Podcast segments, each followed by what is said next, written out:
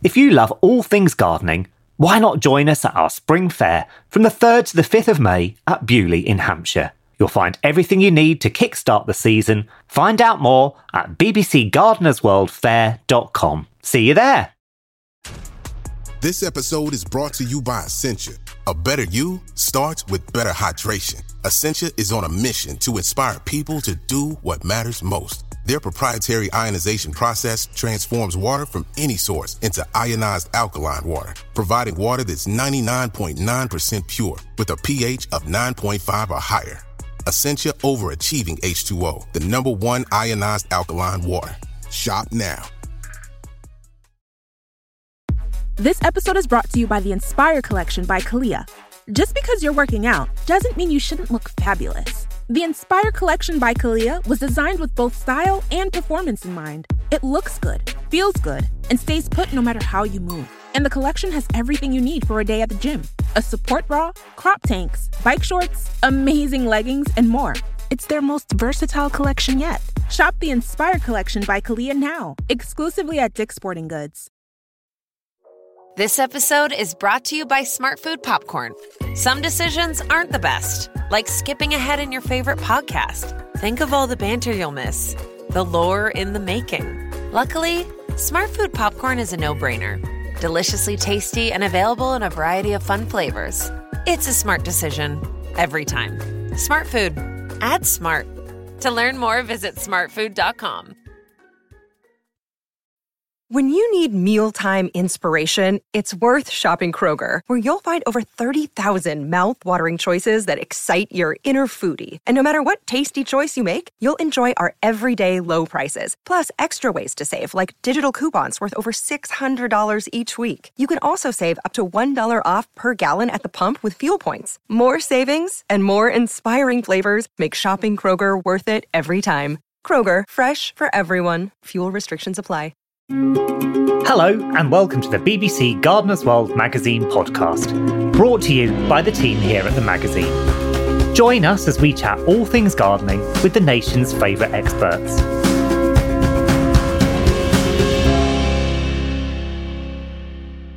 Do the children in your family enjoy being in the garden? Perhaps they tend a patch of their own or simply love to just spend time playing outdoors. But what if children are reluctant to go outside, unable to resist the lure of a screen or TV? What do you do then? Hello, I'm Kevin, and I'm chatting to Alan Titchmarsh about why it's vital to excite children about nature and the natural world, and why gardening is the way to get them outside. I started by asking Alan about his own childhood memories of gardening. Well, I've got a photo, so I suppose the memory is triggered by the photo, and you think I can remember it. I, I remember being there. I can see it, um, and, and then you think, yes, uh, can you really, or is it the photo that's giving you the image that you, you're feeding on? But I have a picture of my grandfather, um, and the year would have been about 1950. 51. Uh, and my grandfather, with a black trilby and a walrus moustache and a waistcoat and a tie, is leading me underneath his sweet peas, grown up bean poles, and there are dangling tin lids from Cadbury's cocoa. It's obviously taken with something like a brown, well, a box brownie. It would have been taken with a tiny black and white what, photo. What were the what were the tin lids for? Were they? Well, they were there to frighten to off Terence. the Yeah, sparrows. Yeah, stop them from eating his, his sweet pea flowers, which he grew for my granny. Uh, so that, and I can remember, and I'm things we used to put children in. Then I've got little. I'm only about uh, 18 inches high, 45 centimeters high, and I've got baggy bloomers on, you know, little boy with baggy bloomers. Um, so I must have been uh, barely one walking, or one and a half, walking through this row of sweet peas. And I can remember because I can still see the chocolate tins glinting in the sun. And I remember his allotment so well. Um, now, he died when I was eight. My dad took it over then. Um, but I, I, can remember he had a big sunken, uh, an old washing copper filled with soot water, sunk in one corner of the allotment, and that was his pesticide. You you sprayed it on your cabbages to keep the butterflies off, which meant all the cabbages were covered in blacks, black fluid. You didn't really want to eat them; they were all covered in soot, but they weren't eaten by caterpillars. Um, well, it did the job in one respect, didn't it? For sure. Oh, and he had the other thing. He had um, uh, blackberries growing over brass bedsteads, which was wonderful. At the bottom of the allotment, they'd got a new divan, so he took the brass bedsteads off the old bed, stuck them in the allotment, trained his blackberries, brass knobs sticking out. It's a classy blackberry plantation. Takes shabby chic and recycling to a whole new level. That does even it back did. then, doesn't it? Yeah, real. My my granddad invented shabby chic. Yeah. so that's my earliest memory, and being in the little back garden. We lived in a little terrace house which had uh, not even a backyard really. It had a strip about a yard wide where my dad would park his bike, and then the back, which was a rough track, and then the garden was beyond that, and it was about, I suppose, 15 feet wide by 40 feet long, which is the same sort of size as my first garden when we got married.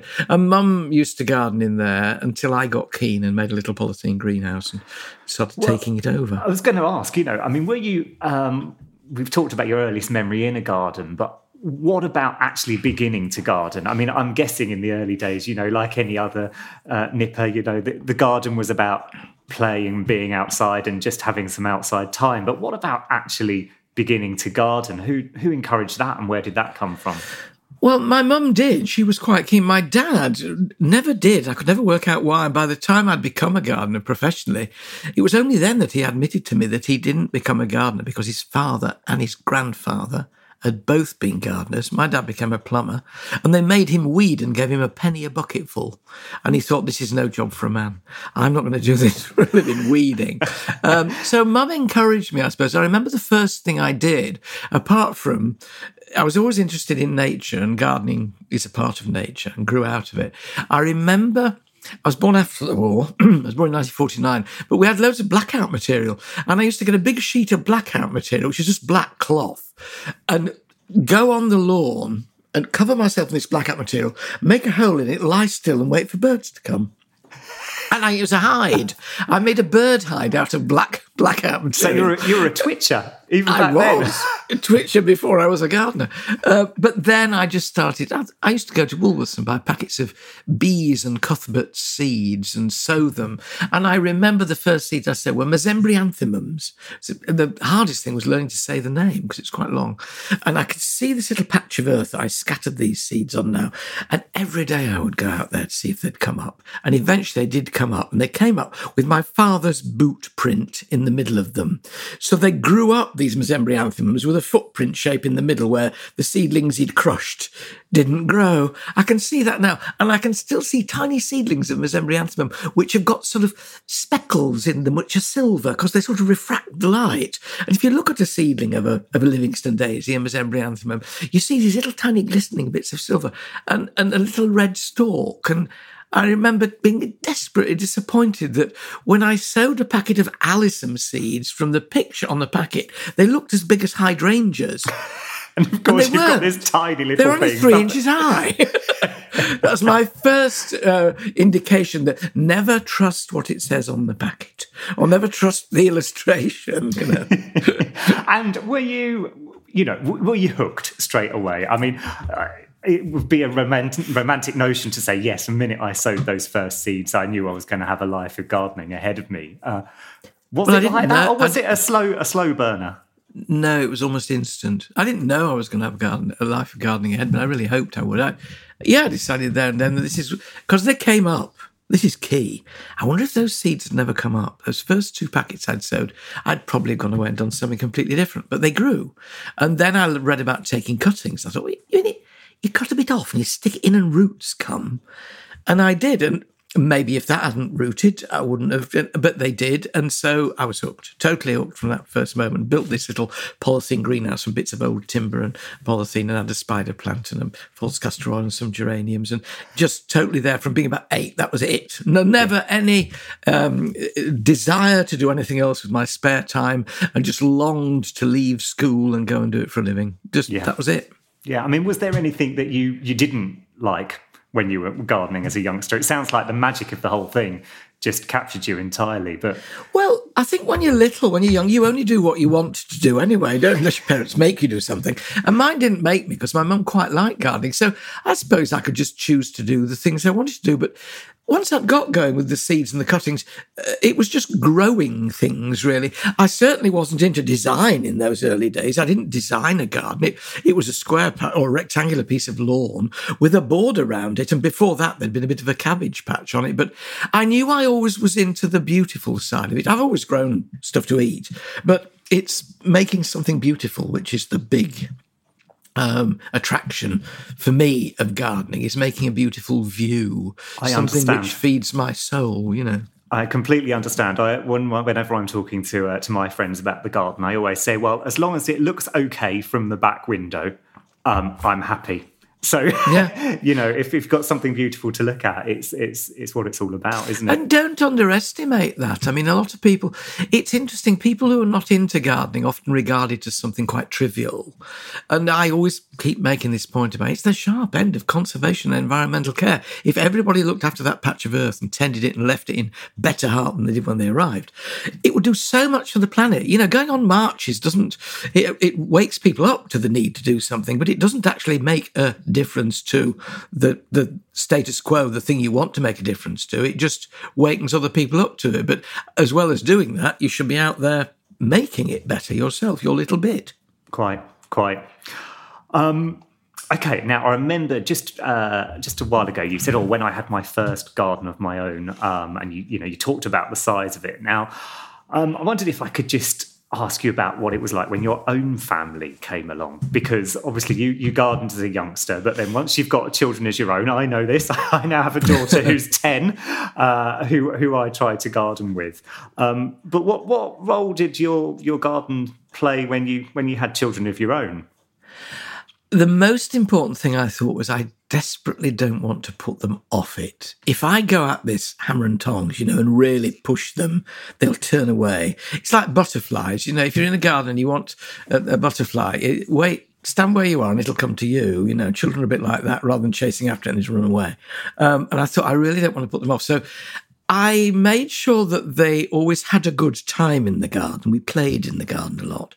And if they found a worm or an insect or a butterfly, we, we'd talk about it. I'd, but I'd be aware that the moment would come, the glazed look would. Stop now, Alan, move on to something else. So I was always quite careful. And of course, every spring, Dad, can we have a piece of garden? I've got two daughters and they're two years apart. So from being sort of five and six and that sort of age, can we have a piece of garden? Yes, of course you can. And I made sure I gave them the best piece of earth in the garden, not that dry, rooty bit under a tree where nothing will ever grow and you'll turn them off it for life if you try and get them to garden there. So I gave them a bit. Of course, that was it for, and for the next week or so, they'd be quite keen and then they'd forget all about it. And I, I thought, now, do I just keep saying, no, you haven't looked after that bit of garden? No. At that age, it then becomes a chore. If I just keep pointing out beautiful things, the pretty things, keep giving them this good time. Fast forward 20 odd years, um, and I've ended up with two daughters who both say they couldn't live anywhere that wasn't green. And who both now have a garden. One has a largish garden, the other one has a small garden, but they both love it. And they've both now got children of their own. And they're in, they don't, either of my daughters knows a Latin name. That doesn't matter to me. That wasn't the aim. I didn't need them to become professional gardeners. I just needed them to grow up with an appreciation of and a respect for the importance of the landscape and the little bit of landscape that they're the steward of or the custodian of for their length of time. And that's worked. And they both said they can't live anywhere that wasn't green. So I thought, job done, tick box. Um, Yeah. And they love coming here, and the grandchildren come here as well. So that's all I want. You can't. I don't want everybody I meet to become a gardener. I just want to give them the opportunity. But you can't force people. But what I hope I can do with everybody is just give them an appreciation of it. Yeah. Now, I know you said uh, that the first thing to do was encourage them to have fun, and I get that. But did you ever have to compromise? Because my daughter is desperate. If, if, if she could, she'd have a trampoline, she'd have a slide, she'd have swings, she'd have a paddling pool out all the time. You know, we'd have swing ball, we'd have the lot. And my beautiful garden would not look beautiful. did you ever have to compromise? How did you accommodate all of those childhood requests?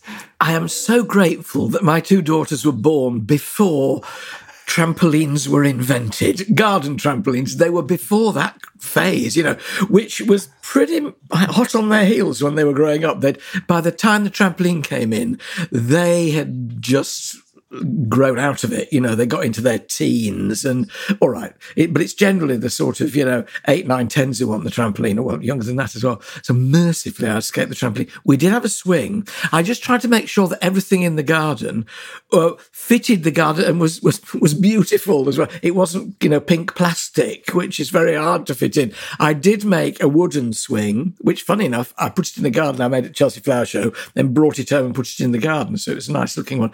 I made made them a treehouse. They went into it three times.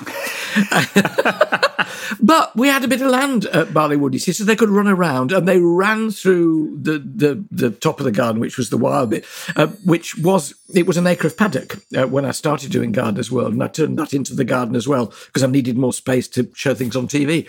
So, but they loved running around and they would play with uh, dolls and prams and so they used the garden as a location, really, um, uh, and loved being in it. But that's what I wanted to do, was rather than this you know, you see children sometimes they come out the back door and I'm not sure about going out there. You know, it's a bit. I didn't want city children in that respect, so that was okay. But yeah, and when the little boys, I mean, the two grandsons now, they're you know deeply into mud. If you can give them water to go with earth, oh, seventh heaven, job done. That's fine. It's just making them comfortable with outdoors. I think at that age, you can't be too. You know, now this is Hosta Sieboldiana elegans. What I did have a lovely thing. My um grandson um, was eight, came up to me a couple of months ago and he said, um, Grandpa? So I said, Yes. He said, You're Alan Titchmarsh, aren't you? so I said, Yes. He said, Oh. that was it. It's the most non sequitur I ever had. So I felt I felt rather chuffed actually that I was him. But I don't know what what he felt. I never asked him why he asked it or anything like that. I'm just not going to say. Other than admitting that I am, I didn't. So I don't suppose I'll ever know. Fascinating what was going on in that little brain. Brilliant. Yeah. Absolutely yeah. brilliant. Um, now, I was really interested when you said, you know, with, with your girls growing up, you just wanted them to have that appreciation of nature and and you know gardens and landscape and everything else. And I just thinking about you know the children and the young people of of the country more broadly. You know, why do you think it's so vital that our our young folk are connected to nature and understand it? Well, it's that you know, and it's it's very trite and it's oft said, but you know, they are the future custodians of the landscape, and if we if we don't take care of it, you know, as the Prince of Wales says, you know, our grandchildren will never forgive us. Um, if we don't take care of it, that and that should be our responsibility to do so. If we don't pass on um, the information about its importance, but not in a heavy way, which is why I think with tinies, it's important to get them to feel comfortable out there without necessarily understanding it at that age.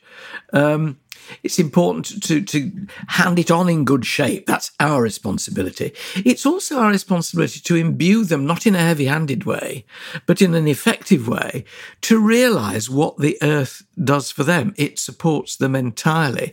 And it's not an onerous task to look after it. It's a very responsible one. But from a gardener's point of view, it is a delightful job to be able to look after a piece of land, to make it beautiful, to let it function, to encourage wildlife, to make it a piece of living, breathing, healthy earth.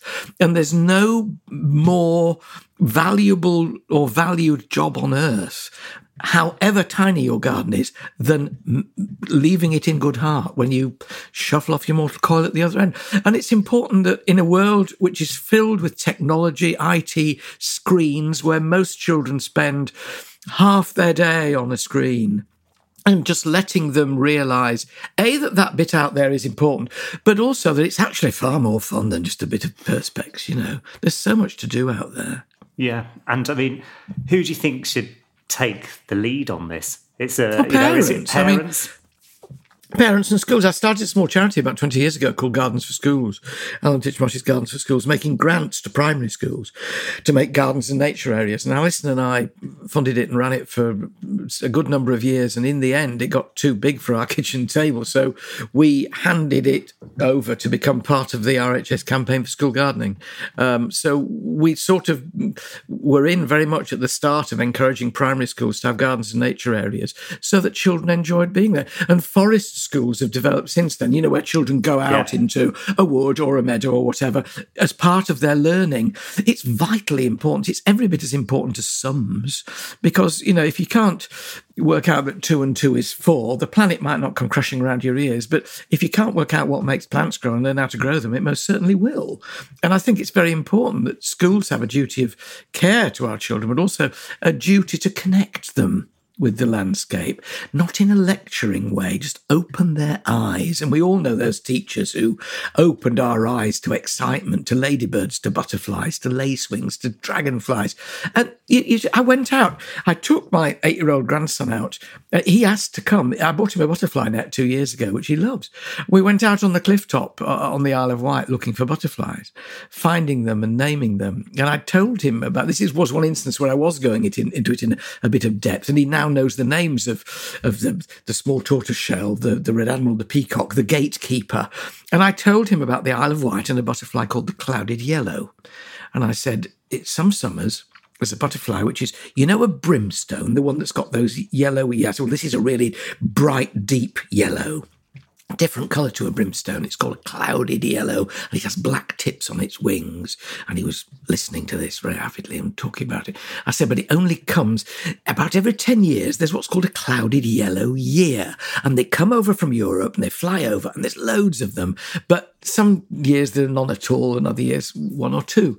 And so we went out on our cliff top walk, and we, we had about, and I was making a note on my mobile phone of what we saw and ticking it, and and there were gazillions of gatekeepers and meadow and and speckled woods, and then we're just about to turn around and come home, and I'm starting walking back down the path, and he said, "Grandpa, look," and he pointed to the middle of this field next door to where we were and there was a clouded yellow. And I said, It's a clouded I don't know who was more thrilled, him or me, but we were absolutely delighted. And we came home. And I said to him when we got back, I said, um, How did that rate then out of 10? He said, 3 million.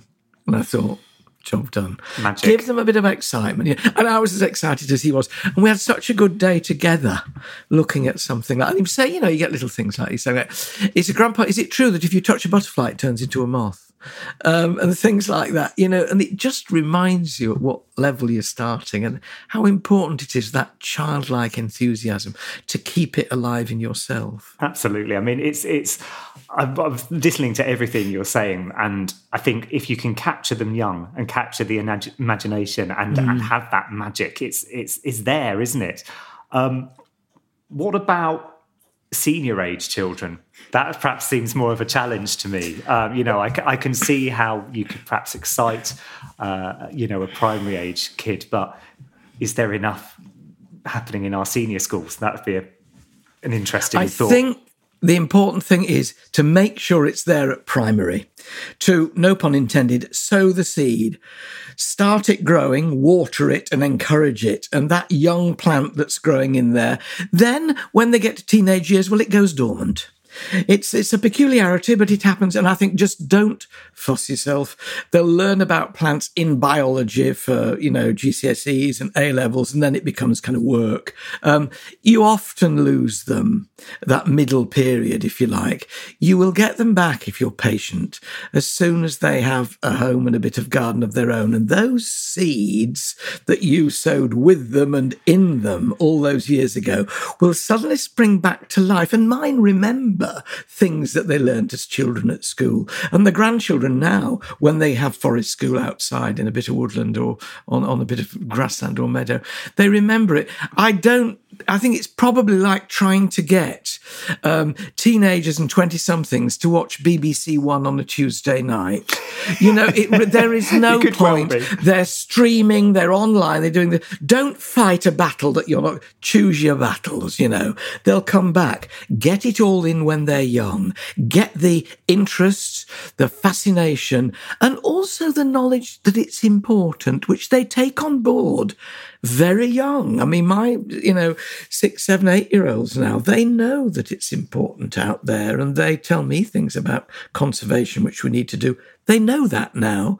They've got other things like boys or girls when they're in their teens, depending on what, uh, and and horses and all that kind of thing. So don't flog a dead horse. Um, if if the children or the teenagers who are interested will stick with it, you can't make the others. Just be content to know that hopefully you've done your homework before that um, uh, with them, encouraging them, and that they will come back. Okay, okay, sounds good advice to me. I'm I'm very interested to see what happens with uh, with my daughter as she as she gets older. At the moment, she still she still loves the spot of gardening, but we'll we'll see. Interesting times around the corner.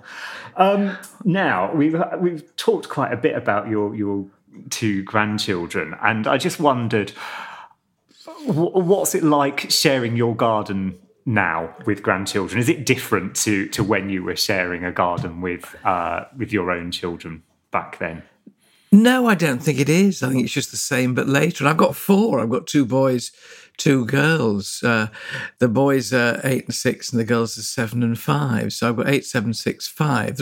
It's very hard for grandfathers when they start. One starts overlapping the other, but they're nicely a year apart now. Yeah. Uh, and they come round here, and it's just. I don't know, in a way, I suppose perhaps I'm more aware of their attitude to my garden. And we've got um, a decent sized garden and, and, and, you know, about two, two or three acres of wildflower meadow with rides through it. Well, they love running through there. And I confess, I have bought a small, a tiny, well, I say tiny, it's about four feet wide by five or six feet long, a battery powered Land Rover. So it's a, it's you must ped- be the best granddad going. Oh, yeah, but at the moment they don't go on it unaided, but they can be r- driven around. Well, they drive it. I sit on the back of it, you know, just making sure we don't go into trees and stuff. Well, then, granddad, can we have the land? Grandpa, can we have the Land Rover out? You know. So yeah, I'm an indulgent grandpa, I suppose, really. You know, but, but they love running. Oh, we have we made a mound in the corner of the field, literally, and it, they call it the mountain, and it's got a spiral going up, and you sit on a bench on the top. Well, they love sledging down that when there's snow or sliding down it and rolling down it in summer. Can we go up the mountain? I, I mowed a maze in part of this this meadow I've got uh, with a mower, and I, I made a little s- square in the middle, and then mowed my way out in a sort of you know, confusing maze. And they loved that as well. The, the meadow's just been cut now, so it's all flat. Uh, so that means that this weekend the Land Rover will be out and they'll be able to go anywhere. So anywhere, that'll be really great. Freestyling, yeah. exactly. it is not made by Land Rover. It doesn't cost what a Land Rover costs. I have to tell you this, lest you should think I've got into the Rolls Royce uh, level of uh, income. But it, they just love it. And I think you do find yourself, what, should, what can I do that they might be interested in? Oh, they love, we got fish in the pond. I didn't put the wildlife pond. Roach came from heaven knows where, on the feet of a duck, I suppose. There are hundreds of fish in this big wildlife pond I've got. And we, we feed, throw food for the fish, and they come up the top like piranhas in that James Bond film, you know, for the food. Anything like that. I just love doing things which um, capture their imagination. Of course. Yeah. Of course. Now, what would you say to any any parents or, or grandparents out there that would like to be gardening a bit more with their children or or trying to connect with uh, nature and the outside world a little bit more? You know what what advice would you give to to the adults that don't quite know where to start perhaps? Well don't lecture um, and try and find exciting things. You know, your priorities won't be their priorities. You can't really give them a lecture on soil and the importance of fertilizer. That's a big switch. But they like creepy crawlies and they like worms and anything that moves, you know, crawls or just bird feeders. You know, they like lists too. If you can um, get them to make a list of all the birds that come to the bird feeder uh, uh, and what they are, and they start, and you get them an identification sheet on the wall and they tick off what what's come things like that. Rather like my grandson and the butterflies, it's the same sort of thing. Um, if you want them to grow things, get them to grow things that do tend to grow relatively quickly. You know, when you're sowing your first veg, make it radishes. Mercifully, my grandchildren like eating radishes, even though they're rather hot, because they do come up quickly. And lettuces, they loved growing tomatoes, which I was pleased about because they take a bit longer. Um, because patience isn't the the the most uh, to the forefront in their lives, you know. Um, but you can't keep growing stuff they don't like eating, otherwise they don't see the point in it, you know. Yeah. Okay. So I guess you know we're, we're coming to the end of our time now. So I, i'm sort of just thinking you know if what, what's the message for gardening and young people and families? You know why is it important? Why why do we need to be connected to to everything that's outside our back door if there is no understanding in future generations of how the world works, and there's no excuse for not understanding it now with all the work that people like David Attenborough are doing, all the wildlife and natural history programs, all the information about global warming and climate change, which the young are very aware of, we have to translate that into positive action. It's not just about going on a march. It's not just about watching a television program and worrying about global warming and climate change. It's about doing your individual bit. Yes, it's about talking to those in power and making sure that they realize it and on a global scale doing something about it. But there's always a feeling when it's little old you that you can't make a difference globally but you can make a big difference to your little patch outside the back door. More birds will come in, more insects will come in. Insects very underrated.